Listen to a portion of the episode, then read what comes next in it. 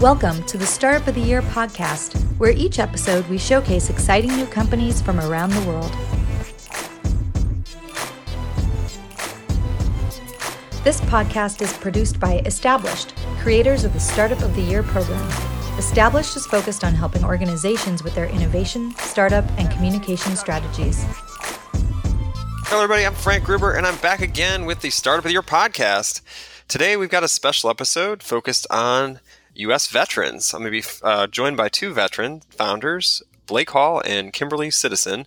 Both have started some amazing companies and worked, they've worked on them for about a decade each. But first, we're excited to announce our .US Veteran Startup of the Year, which will be awarded at the 8th Annual Startup of the Year Summit produced by Establish, which will take, care, take place in the fall. We'll have 10 companies of our top 100 semifinals finalists, which will compete for the .US Veteran Startup of the Year, which basically allows t- one of those 10 companies to win $10,000 of non-dilutive cash from .US. It also doesn't preclude them from getting additional prizes from the Start of the Year competition itself. So if you're interested, if you're if you know a veteran founded company or you're a veteran yourself and have a startup or you're a spouse or dependent of a veteran, you can apply by going to soty.link forward slash soty US vet. Again, it's soty.link forward slash soty US vet. Uh, we really appreciate all the all of those that have served, um, including I've got my brother and other family members that have served, and we really appreciate everything you've done to um, help this country. And we want to to produce a, a, competition that would help shine a light on some amazing U.S. veteran founders. So thank you all for your support and everything you've done, and uh, hopefully we can help you uh, with your startup as well through this program. Aside from that, .us is also proud, proud to support established in our community. So we've got a thriving community made up of veterans, entrepreneurs, startup teams, industry leaders, thought leaders that all make a difference around the world. And so we're really proud to be able to say, hey, we're going to give you a, a, chance to, to take some of your ideas and turn them into action and uh, give you a free .us domain and website to, uh, builder. So if you've got an idea that you have been sitting on, um, sit on it no more. you can go over to soty.link forward slash us domain and you can obtain a free domain right away and get started on that next thing that's a that's a fun one as well. So, two programs, both uh, focused on um, you know creating new things and, and showcasing and shining uh, on a light on on these veterans. And so, um, we've got a couple of amazing veteran entrepreneurs on the call today. Um, the first one is Blake Hall. He's the founder of ID ID.me, which is a digital identification platform which uh, allows individuals to verify their online identity and receive discounts and benefits. So similar to um, back in the day, it was like OpenID and some of these other protocols. Uh, Facebook has kind of its own uh, protocol for signing in. This is kind of extends outside of that, almost like a real ID for the internet. And you know, it works with first responders, military, students, teachers, um, a lot of different organizations. And uh, Blake's Blake's been at this for about a decade now, um, but he comes from a a, uh, a background that that kind of uh, you know speaks for itself. He, he was awarded a Bronze Star uh, for leading men in a fair firefight of insurgents, um, and he, he ended up saving uh, 20 Americans li- American lives while in battle. So uh, he's done he's done a lot for this country, and um, and after he got out, he had obtained his MBA from um, Harvard, and, and since then started this company. He's, he's down in uh, Washington D.C. So Blake, how's it going? You want to jump in and share some some updates on what you're up to? Sure. So uh, I credit the Army for introducing me to both entrepreneurship and identity. I was a reconnaissance platoon leader, so I had three scout teams, battalion snipers, and uh, two weeks before we went into combat in Iraq, this is back in 2006, had a bunch of uh, or some three-letter agencies that came in and said, you know, forget everything that you've learned about uh, precision engagement and uh, reconnaissance, you're going to be more like a high value target SWAT team. And uh, gave us some pretty cool equipment where we could uh, we could target um, senior insurgent leadership. So I spent the next 15 months uh, leading my my group, and we were hunting mostly Al Qaeda vehicle bomb net- networks that were killing a lot of people over there, and uh, it was just uh, an amazing mission. I had a wonderful group of guys, and you know, the short and sweet is we went from being not very good when we first started to being uh, among the top performing units in the Iraqi theater uh, in terms of our mission and, and, targeting some of that senior leadership cadre. and uh, and then you know it might not be uh, intuitive, but when I uh, when I went to Harvard Business School after I left the Army, I realized that identity theft and being able to prove who you are online is a huge issue, and that um, everything that I learned about hunting, you know, terrorists who are swapping their SIM cards and changing their phones and all this other stuff, normal people have the exact opposite pattern of life. Like you don't change your SIM card all the time. You're not changing, you know, your phone more than two or three years. And uh, and if you can tap into that, you can have a much more effective and secure identity verification process um, than you could, you know, using like questions and answers, many of which have now been compromised by breaches. And so uh, that experience in the military over those 15 months in Iraq in 2006, 2007 provided the foundation for uh, my, you know, uh, in- introduction and entree into identity as the CEO of ID.me. Interesting. No, that's really interesting how that kind of led into it. Um, for others that are, are out there that are, are in the army or military or, or veterans, um, can you share anything that kind of helped you once you got out to kind of get going? Oh, man, there's so much. Um, you know, I think what the military really gave me, and I credit this to Ranger School, really is just the importance of grit. Um, the one thing that I learned about myself during Ranger School was that I would never give up. Um, I I distinctly remember this moment where I was jumping into Florida phase I had like poison ivy all over my body. I had I had bronchitis. I felt miserable, and I, and I remember thinking like, I really don't care if my chute opens or not. And uh, so, but uh, but it was at that moment that I realized I was so broken down. I realized, you know what? I will I will never quit. I will literally die before I'll quit. And uh, that grit, along with what uh, the military taught me about how to iterate and to learn if you put those two things together and you're able to learn really quickly and you, you have the perseverance and grit to stay the course, that's those are the fundamental ingredients of a, of a successful entrepreneur. I couldn't agree with you more. That grit is important and, and just knowing uh, that you can get through it. Um, that's important. Uh, I'm sorry about that. that sounds terrible. so, sounds like a terrible um, experience when you're thinking through uh, their parachute situation. Um, okay, so let's let's kind of dive into your today. Like, tell us a little. I think people want to know like how do you you you tell us a little bit more about your company, and then let's dive into like your day to day. So, ID.me, you, you talked a little bit about that, but share where they're at. It's it's kind of evolved and changed over time since we first met, and I would love to hear like kind of where it's at. Yeah. So um, ID.me effectively is a digital wallet, and you know, hesitant to use that term because digital wallets are so tied up with payments. But what we realized is that it's the driver's license aspect of identity and, and some of the other ID cards that you would have in your wallet if you're a student or military that are really meaningful for you to get access to things. Um, right? So, like your student ID can get you physical access to a dormitory. It can also get you 10% off at Chipotle. Um, same thing with a military ID card. It can get you like 10% off at Home Depot. It can get you physical access to a military installation. So, um, so what we've really done is we've created this digital wallet, and once we created that, there's this question of well, what kind of ID cards can this wallet hold? And so we went through a certification process um, with the uh, the federal government um, and the Kantara Initiative, which is this assessment company. And the short sweet is that we are the only um, identity provider that's certified to issue um, a NIST uh, IAL2 credential, and I won't get into to like the parlance other than to say that if you're familiar with like Real ID at the DMVs, it's like the digital equivalent of a driver's license in that respect. And once it's tied to your wallet, you can go anywhere where ID.me is accepted and simply log in as a consumer without having to reprove who you are or to set up another password or to enroll into multi-factor authentication.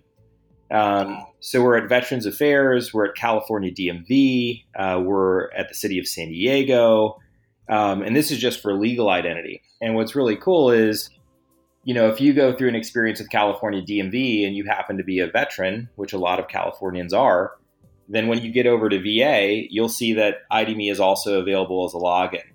Um, and we are adding uh, three additional huge federal agencies to our network by the end of this month. Um, that service between 50 to 60 million Americans per year. So that's that's really exciting. And then that is, yeah, wow. And I, I actually can I interject for a second? Yeah, of course. So why doesn't the internet adopt this? I feel like we need this, like on the internet, just so that people aren't trolling each other and people have real identity and can't hide behind those kind of fake, you know, whatever, fake people, fake news, all that kind of stuff. Well, I think it's a great question because people have hated passwords for a long time, and people right. have wanted more trust, you know, and to get rid of trolls for a long time. But it turns out that identity is one of the hardest challenges to solve because um, you need multiple stakeholders coordinating around a common network and standard in order to solve it.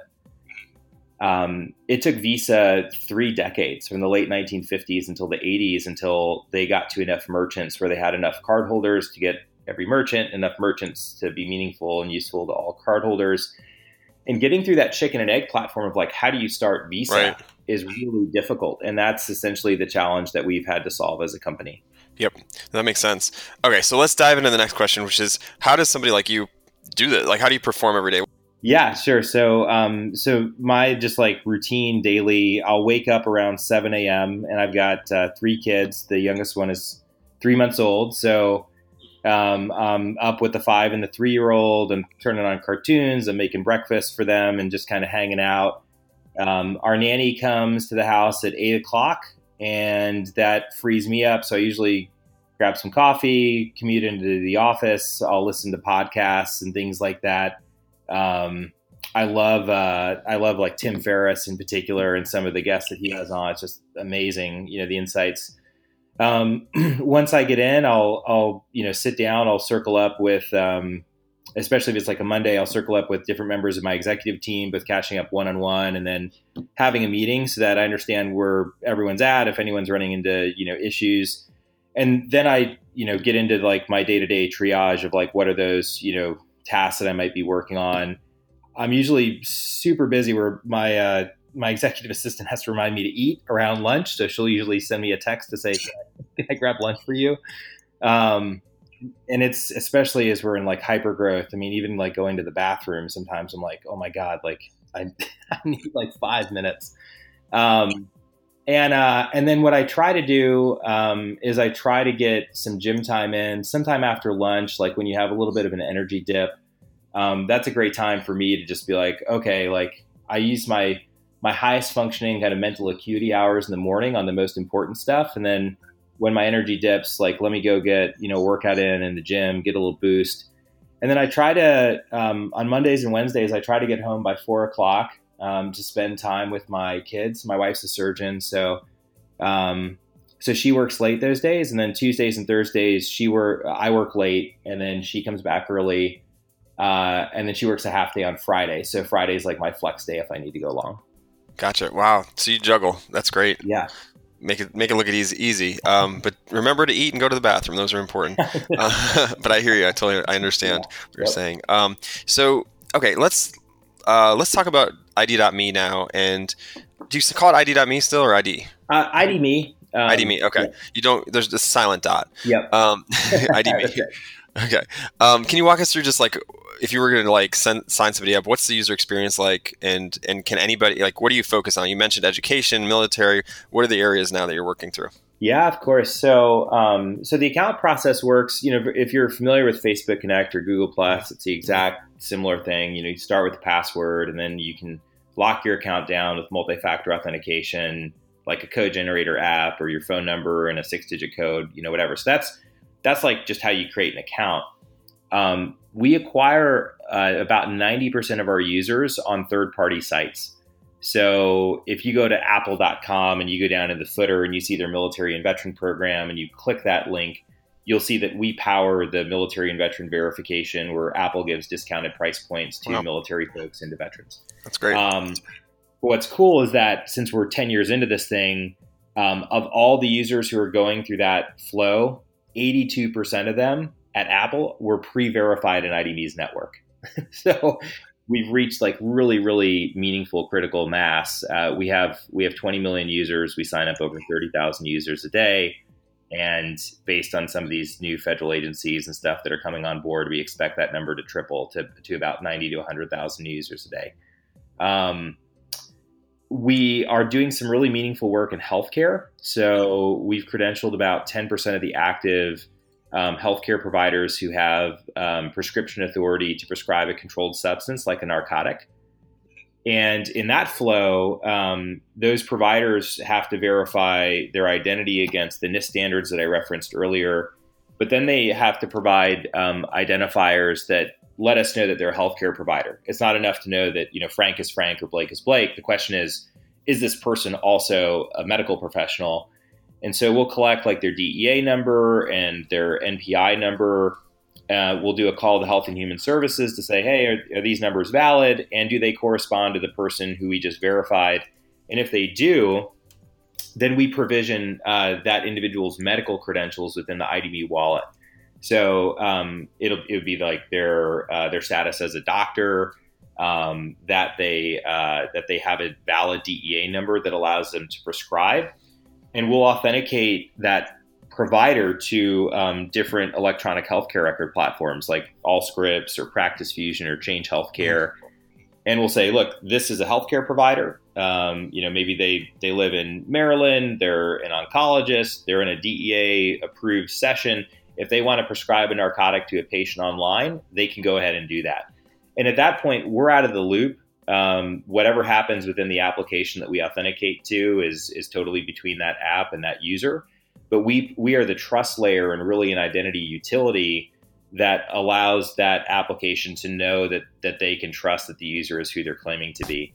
And so so what's cool is that um, after that person's been enrolled, that healthcare provider can go anywhere else across ID.me's network and seamlessly log in as long as the access policy is is less strict than uh, than what the DEA requires to prescribe drugs online, which, which virtually uh, every application is less strict than the DEA. Wow, so. that's really great. And so, it kind of leads into right now, like this, you know, current situation with the coronavirus and you know the economic impact that that's happening. I mean, it seems like you're j- diving right in, in an area that's pretty important. so, with healthcare, um, I wanted to ask how have you have you changed your company recently due to any economic or market um, volatility that that we've seen because of it? You know, we're we're very fortunate in that um, we're largely insulated from um, from what's going on with COVID, and we're in a position to help because we support um, the public sector and healthcare clients and things like that. So, if anything, um, we're seeing more transactions move online, and, and, we're having to staff up and hire, you know, faster. Um, we've also we've also did a really cool partnership with Slack um, to help healthcare providers there was uh, an LA based emergency room uh, physician, and she issued a public cry for help in a New York Times article because she said, I'm trying to get all this information about how to fight, you know, COVID from Twitter and Facebook. And she had a story where like there were two patients in the emergency room. The nurse triaged them as like having GI issues. They were, you know, vomiting and things like that. And when she got in there, she realized that they were actually COVID patients and she wasn't wearing any protective gear. So she's like, you know, there's got to be a better forum so that doctors in cities that are first encountering, you know, these patients understand how they present. And so we realized that because we can both verify who you are and that you're a healthcare provider, we could set up like a private workspace on Slack only for verified healthcare providers where they could share information um, about, you know, trends and how to how to reuse masks and all sorts of stuff so we spun that up in like 48 to 72 hours. Um, Allan Leinwand, the SVP of engineering uh, over at Slack, is amazing. Ali Rayl um, as well. And then Stewart Butterfield was involved as well. And we've had over uh, 2,000 providers join in like the first 72 hours wow. after launch. So that was that's that amazing. Really cool. Yeah. So really, it seems like you you guys are. I mean, you're there to help, and it sounds like you can jump right in. So that's amazing great stuff you've been up to. Uh, it's been really fun to watch as you. I remember when you first launched um, ID.me and, and to see you guys grow so much to have that many users and just continuing to, to create a really unique um, identification online is, is pretty awesome. So congrats and, and thank you for joining us today. You're really busy and uh, best of luck with everything. All right. Uh, next up, we've got another great guest, uh, special guest, another U.S. veteran founder, um, we've got Kimberly Citizen. She is the CEO of Applied Development. Uh, Applied Development champions the rights uh, of people of all abilities to work and communicate effectively through sign language and reading services, advocacy, and outreach. So um, they do a lot with with sign language uh, and a lot with the federal government's uh, sign language programs um, to help make sure that anybody that's, that's following along um, can can understand what's going on uh, through these translations. So um, so she's also a Inc. 5000 entrepreneur, and, and they've grown their company. Uh, she runs her company with her significant other, which is also really cool, um, and you know has done an amazing job. So, Kimberly, thanks for joining us. Thanks for having me. I'm excited to be here today. Well, wanted to dive right in. I I wanted to dive in, in and kind of talk a little bit more about your background and then kind of start talking about your company. So, can you share a little bit more about your, your experience? I know you're a veteran. Can you talk a little bit more about your military experience? And then uh, we'll kind of dive into how that led you to starting up. So, uh, my path to the military was a little bit of a an interesting journey. Um, after high school, I, I, actually got a full scholarship to uh, Loyola in New Orleans, mm-hmm. and uh, ultimately kind of threw that away, chasing a boy. Um, so I found myself after that at my parents' house with no job and no money and no more scholarship. Um, so my mom really encouraged me to try to get back in school, but of course I had no financing for that. So she s- suggested that I follow in the footsteps of some of my other family members and consider the National Guard. Um, yeah, so I uh, I headed down to the National Guard office one day and for whatever reason, walked right past it and straight into the Army recruiting office and within minutes had signed up for active duty. Oh, wow. Um, so you didn't go to the National yeah. Guard? you went to the Army? No. Oh, yeah. wow. I didn't even consider it, and I'm not even sure why. It just uh, literally the offices were right next door to each other, and I got pulled into the Army office, and wow, and that's how I got my start. Interesting. And what did you do with uh, within the military then? So I um, I signed up initially as a as part of the um, military intelligence doing SIGINT analysis. Okay. That was um, that was my MOS. Gotcha. Okay. And then how did that lead into so you you serve served for the country for a little while and then how did that lead into um, you know starting up starting this company? Well, it was really interesting because after I, um, you know, I, I left that experience with a lot of of knowledge about myself. I went in, you know, fairly young and not not knowing um, much about who I was or what I was capable of, like many of us in our, you know, late teens, early twenties. Um, but I left with a real understanding of of who I was and what my aptitude was, which I really needed because after getting out, um, to my surprise, it took me a really long time to find a job in my field and having served in military intelligence, that really surprised me. I, I was not anticipating that. It was really tough. Um, for about three years, I did everything from personal training to waiting tables. I was even a switchboard operator at one port at one point. Um, yeah, so about three years later, I finally got a job with a government contractor. Um, working in a similar position to what I had in the military. Uh, and I did that for about for about 12 or 13 years. Um, and I worked primarily for very large um, consulting firms, integrator type firms, um, primarily in the Fort Meade area, um, and and learned a lot from those experiences, but was also incredibly frustrated by them. There were lots of opportunities that were afforded to individuals that were connected to like corporate headquarters that were very different for those of us who were out on client site generating most of the revenue for the corporations. Um, and we were often like passed over for promotions and, and left out of things. So uh, I came home complaining a whole lot, a whole lot. And, um, my husband, who is an entrepreneur himself, would always, you know, would always recommend and suggest that I start my own firm. And it took about three years for him to convince me um, that I was ready and, and, and I could do that. And for really, quite frankly, for me to get fed up enough to, to, to, to launch. Well, fantastic. And, and you guys now run the company together. Is that right? That's right. We co-founded the company together in 2011. 2011. It's been great. about nine years. Wow! Congratulations. That's a that's Thank great. you. And so, tell us a little bit more about what applied development does, and um, and maybe a little bit more how, how you got it how you got the start into what you're doing. Sure. So um, we like to say that we design better tomorrows for our customers and our employees. We empower people of all abilities to share their brilliance in the workplace. And we do that through our communication support services. Um, and they're really they're really divided between between two core areas. One being the strategic the the typical communication type services you might imagine, such as strategic communications, technical writing, graphic design, um, all that type stuff. And then um, what we call our reasonable accommodations portfolio, which is all about um, serving the community of deaf and hard of hearing, those who are blind or low vision, providing sign language interpretation services, reader services, and then doing outreach and advocacy for those groups as well. Wow. Okay, so can you explain for the folks that are listening, like a little bit more about what that means? So, what the client kind of, I guess, relationship looks like. Like, who comes to you for these services, and how do you guys work with them? And then, what do you what do you offer?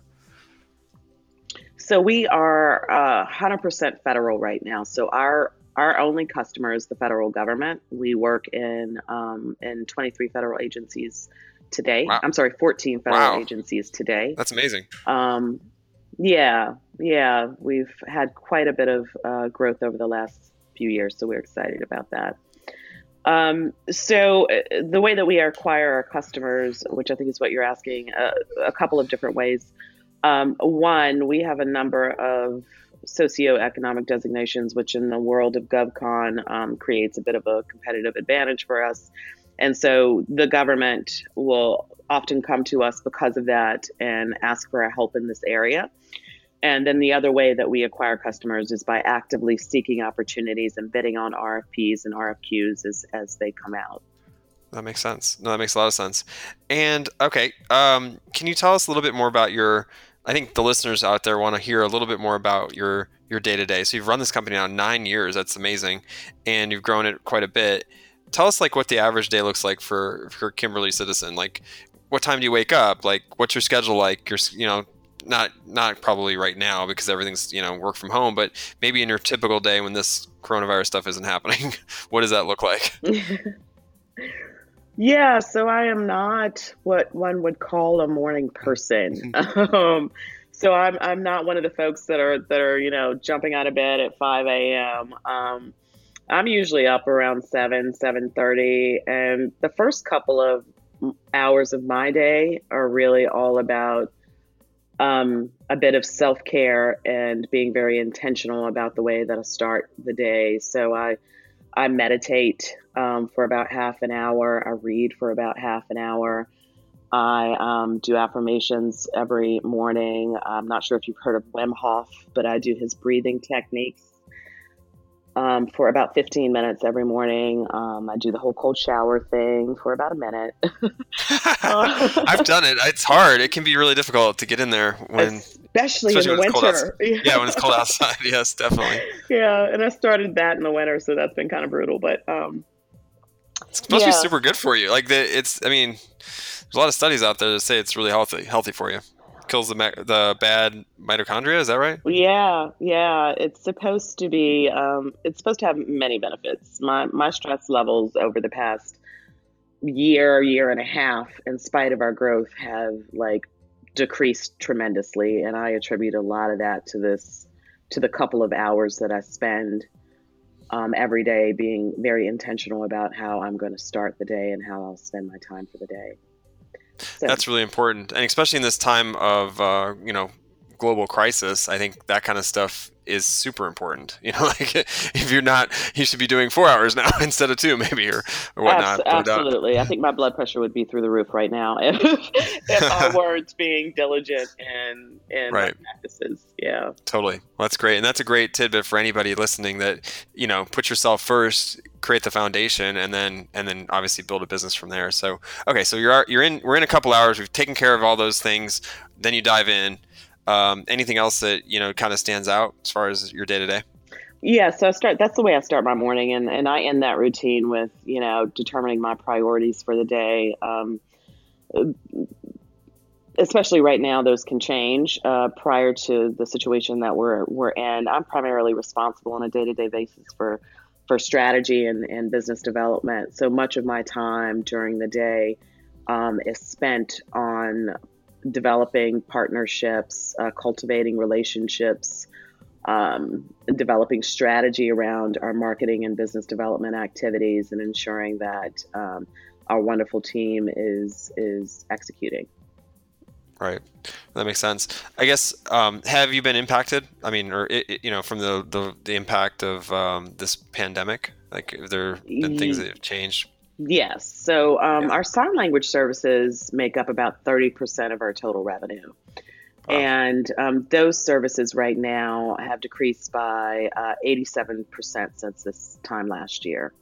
Wow. Um, yeah, so we're, we're certainly seeing an impact there. Mm-hmm. Um, and we have pivoted our service service offering in that area a bit to include um, video remote interpreting. And so we're reaching back out to all those clients, um, reminding them that we're still here, that we can still provide that service, and offering an alternative platform so that our deaf consumers still get to actively participate in the workplace just like their peers. Right. Can you actually explain how does that service work? So like if you're a federal agency what are they where where are you sending interpreters and like how are they getting plugged into different components i guess? Yeah so we i mean we have deaf consumers and mm-hmm. serving in various capacities all over the federal government. Um, mm-hmm. and so we we provide that service in two ways. One is for and the most common for us is is for employees of the federal government. And then the others are like patients in hospitals va hospitals in particular. Um, so for the for the first, you know, a, a, a deaf consumer who works for the federal government has the same day to day as everyone else. Only when they go to staff meetings and trainings, they need a little additional support. Uh, a reasonable accommodation is, is what is technically called. Right. Um, and so that's where our interpreters step in and they go to the staff meetings or the trainings or the conferences with the um, deaf consumer and provide that service so that they have the opportunity to participate in the same way as their peers. Okay, that makes sense. Thanks for, for helping with that and clarifying it for anyone that may not know the industry as well. Um, so with that, you know, with the you know the market being really interesting right now and the the current landscape of how things are happening, um, I know it's probably hard to think about short term and long term goals, but um, aside from that, what are some of your your short term, long term goals, and kind of where do you see the company going in the next five to ten years? I mean, you've been doing it for a while. It's amazing.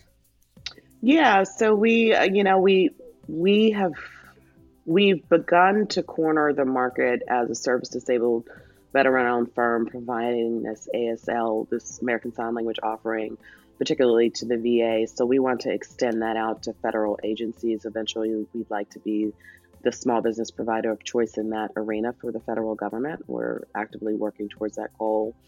Um, and then one of the other things that I am I'm most excited right now about is that we're in the process of establishing um, CityGrax Ventures, which will be focused on bridging the gap for female veterans of color in the GovCon space. Mm-hmm. So our vision is for this to be this sort of hybrid incubator accelerator type model um, that will create, you know, that that'll create a highly selective um, initial small cohort, cohort for an initial pilot.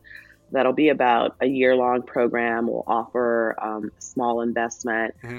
be heavily focused on GovCon training um, and mentorship here in the DC metro area. And we're, we're finalizing our strategic plan for that and hoping to launch that in 2021. Yep. Um, so we'll be able to leverage all this great stuff that we've learned and all this expertise that we've gained in GovCon, and then offer that um, to other women veterans of color who are looking to start their own GovCon firms. That's amazing, um, and and really excited to, for that to launch. Uh, I think that's um, you guys have such knowledge on this space, and I wanted to ask a follow up to that, like what is you know for those of you that are listening that are trying to get into the space what are some of the things that you know best practice tips, tricks that you you think might be good, easy, low hanging fruit for anybody listening um, as they try to start a business in working with the government, particularly?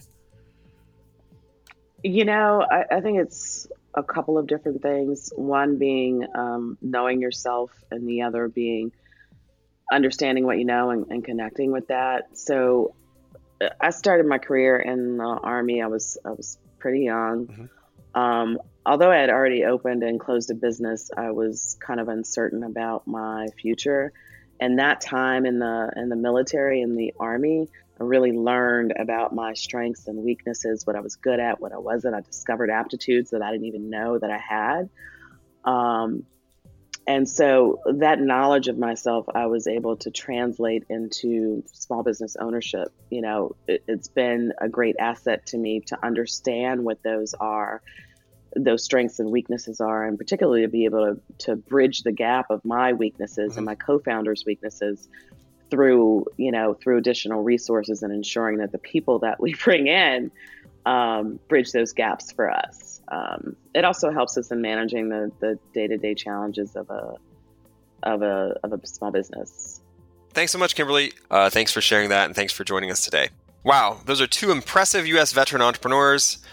Really have built some amazing businesses in the last decade, and I look forward to continuing to uh, watch and support what they're up to. And as I mentioned earlier at the top of the podcast, we're excited to be looking for amazing founders just like those two that we just talked to uh, for our first ever .us Veteran Startup of the Year, which will be awarded at the 8th Annual Startup of the Year Summit produced by Established and taking place in the fall of 2020. So if you're a startup founder uh, that you know is a U.S. veteran yourself, or you have a spouse or a dependent, uh, and you're, you're a spouse or a dependent of a U.S. veteran, uh, we'd love to, to have you apply and, and potentially be a part of this program. Uh, it's to honor U.S. veterans and their families as we, we um, partner with .us to offer this special cash prize, as I mentioned earlier, about $10,000 um, to the winner of this, this very interesting new competition. So if you want to get uh, more details, uh, go to the application. It's uh, and find out more about what's going on with this program. It's the link is soty.link forward slash soty us vet. So soty.link forward slash S O T Y U S V E T, vet. So lots of uh, lots of great companies have already applied, and we're looking for as many as we can find so we can have the best set and, and bring um, some amazing companies and, and award that ten thousand dollars cash to the winner. So really great stuff. And thank you all that have served uh, the United States um, in, in as a, and our veterans out there. I really appreciate it, and obviously to the families as well, because we know it's a commitment, not just those that serve. So thank you all. All right, before we sign off, I wanted to share a little bit more about what we've been up to with some of our virtual events. Over the last month or so, we've produced uh, two virtual events, and we've got another one coming up soon. You can find out more details by signing up for updates over at the established website. If you just go to est.us and then fill out the form, you should get some updates about our upcoming events. Um, our next one's actually showcasing a handful of startups taking on the COVID 19 pandemic. Uh, these are companies that have slightly pivoted or had products similar to, um, you know, similar to the areas that, that we're in need right now. And so it should be really interesting. Uh, if you can join us live, that would be amazing on April 17th, 2020. If you can't, don't worry. You can catch it later on our website as well as on our established YouTube channel, which you can also subscribe to. All right. So if you want to sign up and, and, be, and be registered for the event, though, and learn more about the participating companies and the virtual presentation, uh, to attend this event live, on well, live online, that is, uh, check out soty.link forward slash startups COVID 19. Again, it's soty.link forward slash startups COVID 19. You can register there. It's a free event. We'd love to have you join us and interact with uh, the vi- uh, virtual conversation that's happening um, as we're, we're, producing the event live. It should be a lot of fun. All right. Well, thank you again for listening to this episode. Uh, some great conversations we had with these amazing U.S. veteran founders. We've got a great U.S. veteran .us Veteran Startup of the Year program that we're excited about, and we hope you share the news about because we'd love to find the most interesting companies for that. And uh, remember, keep on starting up. Thanks for listening to the Startup of the Year podcast. Be sure to subscribe, and we'll be back with another episode soon.